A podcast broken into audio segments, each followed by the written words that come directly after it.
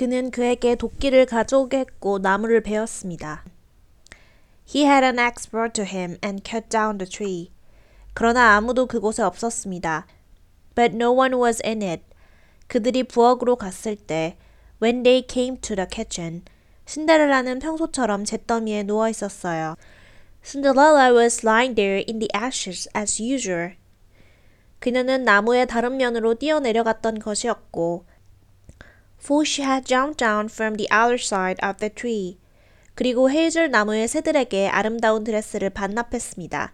Had taken the beautiful dress back to the bird in the hazel tree. 그리고 그녀의 회색 작업복을 입었더랬죠. And had put on her grey smock.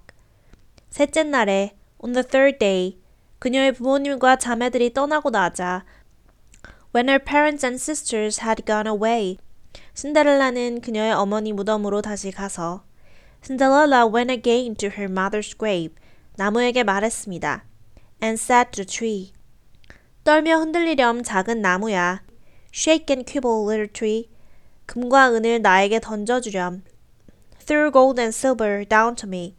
이번에는 새가 그녀에게 드레스를 던져주었는데, This time the bird threw down to her a dress. 더욱 아름답고 훌륭한 그녀가 이제껏 한 번도 입어보지 못한 것이었습니다. That was more splendid and magnificent than any she had yet had. 그리고 덧시는 순금으로 만들어진 것이었어요. And the slippers were of pure gold.